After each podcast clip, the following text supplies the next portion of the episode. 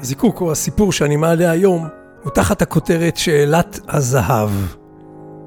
הקשבה הוא נושא כאוב מאוד בעולמנו, לפחות במחוזות בהם אני מסתובב. ומשכך אני אוהב לספר את הסיפור הבא כמעט בכל מקום כשאני נתקל שוב ושוב בחוסר הקשבה של אנשים. ביל מריות ואביו הקימו את מפעילת רשת בתי המלון הגדולה בעולם, מריות. רשת הנחשבת עד היום לאחד מהארגונים המשובחים הקיימים. ביל מריות ניהל את החברה והובילה, לדעתי עד לפני כמעט יותר מעשור. אז הנה, כך מספר ביל מריות. להזכירכם, אתם הזיקוקין דינור, פודקאסט שמעלה סיפורי חיים קטנים, מהחיים של כולנו, שיש בהם חומר למחשבה. מלקט, מדובב, מקשיב, וגם מספר לכם שוק הדינור.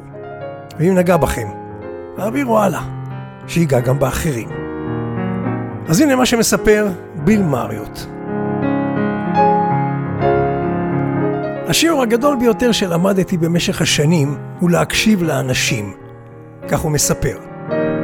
מצאתי שכשמכנסים אנשים, קולטים את הרעיונות שלהם ומקשיבים למה שיש להם לומר, נקבל החלטות טובות יותר. את השיעור הראשון לכך קיבלתי בשלב מוקדם בחיי, בפגישה שהייתה לי עם אחד ממנהיגי העולם המפורסמים, הנשיא אייזנהאואר. גמרתי אז את הקולג', הייתי כבר כחצי שנה בצבא, הגעתי הביתה לחג המולד. מזכיר המדינה לענייני חקלאות הגיע לחווה של הוריי יחד עם אייזנהאואר, שהיה אז נשיא ארצות הברית, ואני, אני הייתי סמל בצי האמריקאי. בחוץ שרר קור כלבים, אבל אבי כבר סידר בחוץ מטרות לירי, כנראה של צלחות חרס. אתה רוצה לצאת החוצה לירות? הוא שאל את הנשיא. או שמא תעדיף להישאר ולהתחמם ליד האח בתוך הבית. והנשיא פנה אז אליי ושאל אותי, מה אתה חושב, סמל? What do you think, סארג'נט? נשיא ארצות הברית פונה אליי ושואל את דעתי? חשבתי לעצמי. וגם היום, כן, גם היום כשאני נזכר בכך, אני נרגש. אמרתי לעצמי, אתה יודע מה?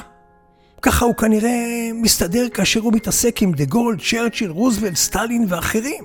הוא שואל את שאלת הזהב הזו, מה אתה חושב? אז אמרתי לו את דעתי.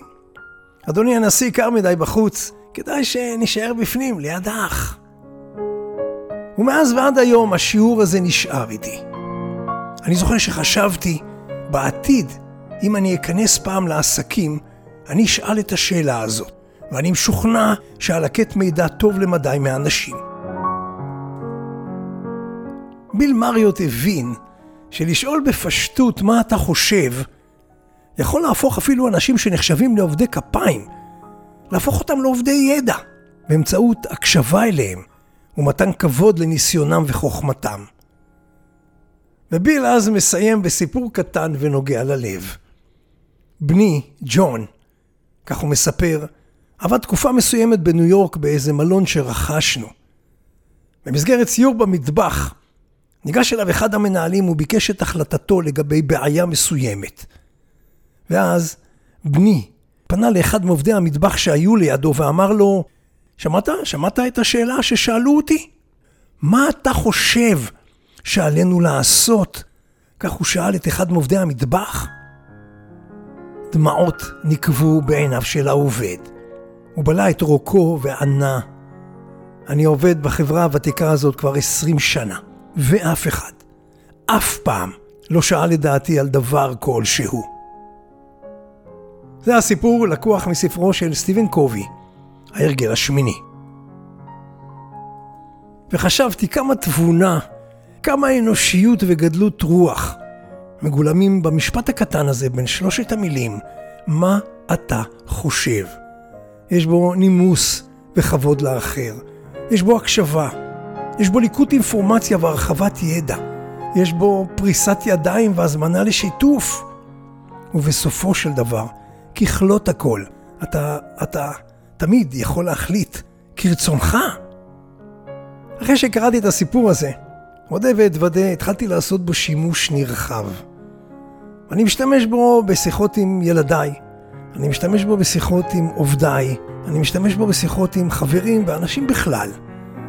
וזה עושה פלאים לכמות האינפורמציה שאני מלקט. הדאי למה מצוטט במשפט מופלא וכל כך נכון. כשאתה מדבר אתה חוזר על מה שאתה כבר יודע, אבל כשאתה מקשיב אתה עשוי ללמוד משהו חדש. אז למה? למה אנחנו רק מדברים ולא מקשיבים?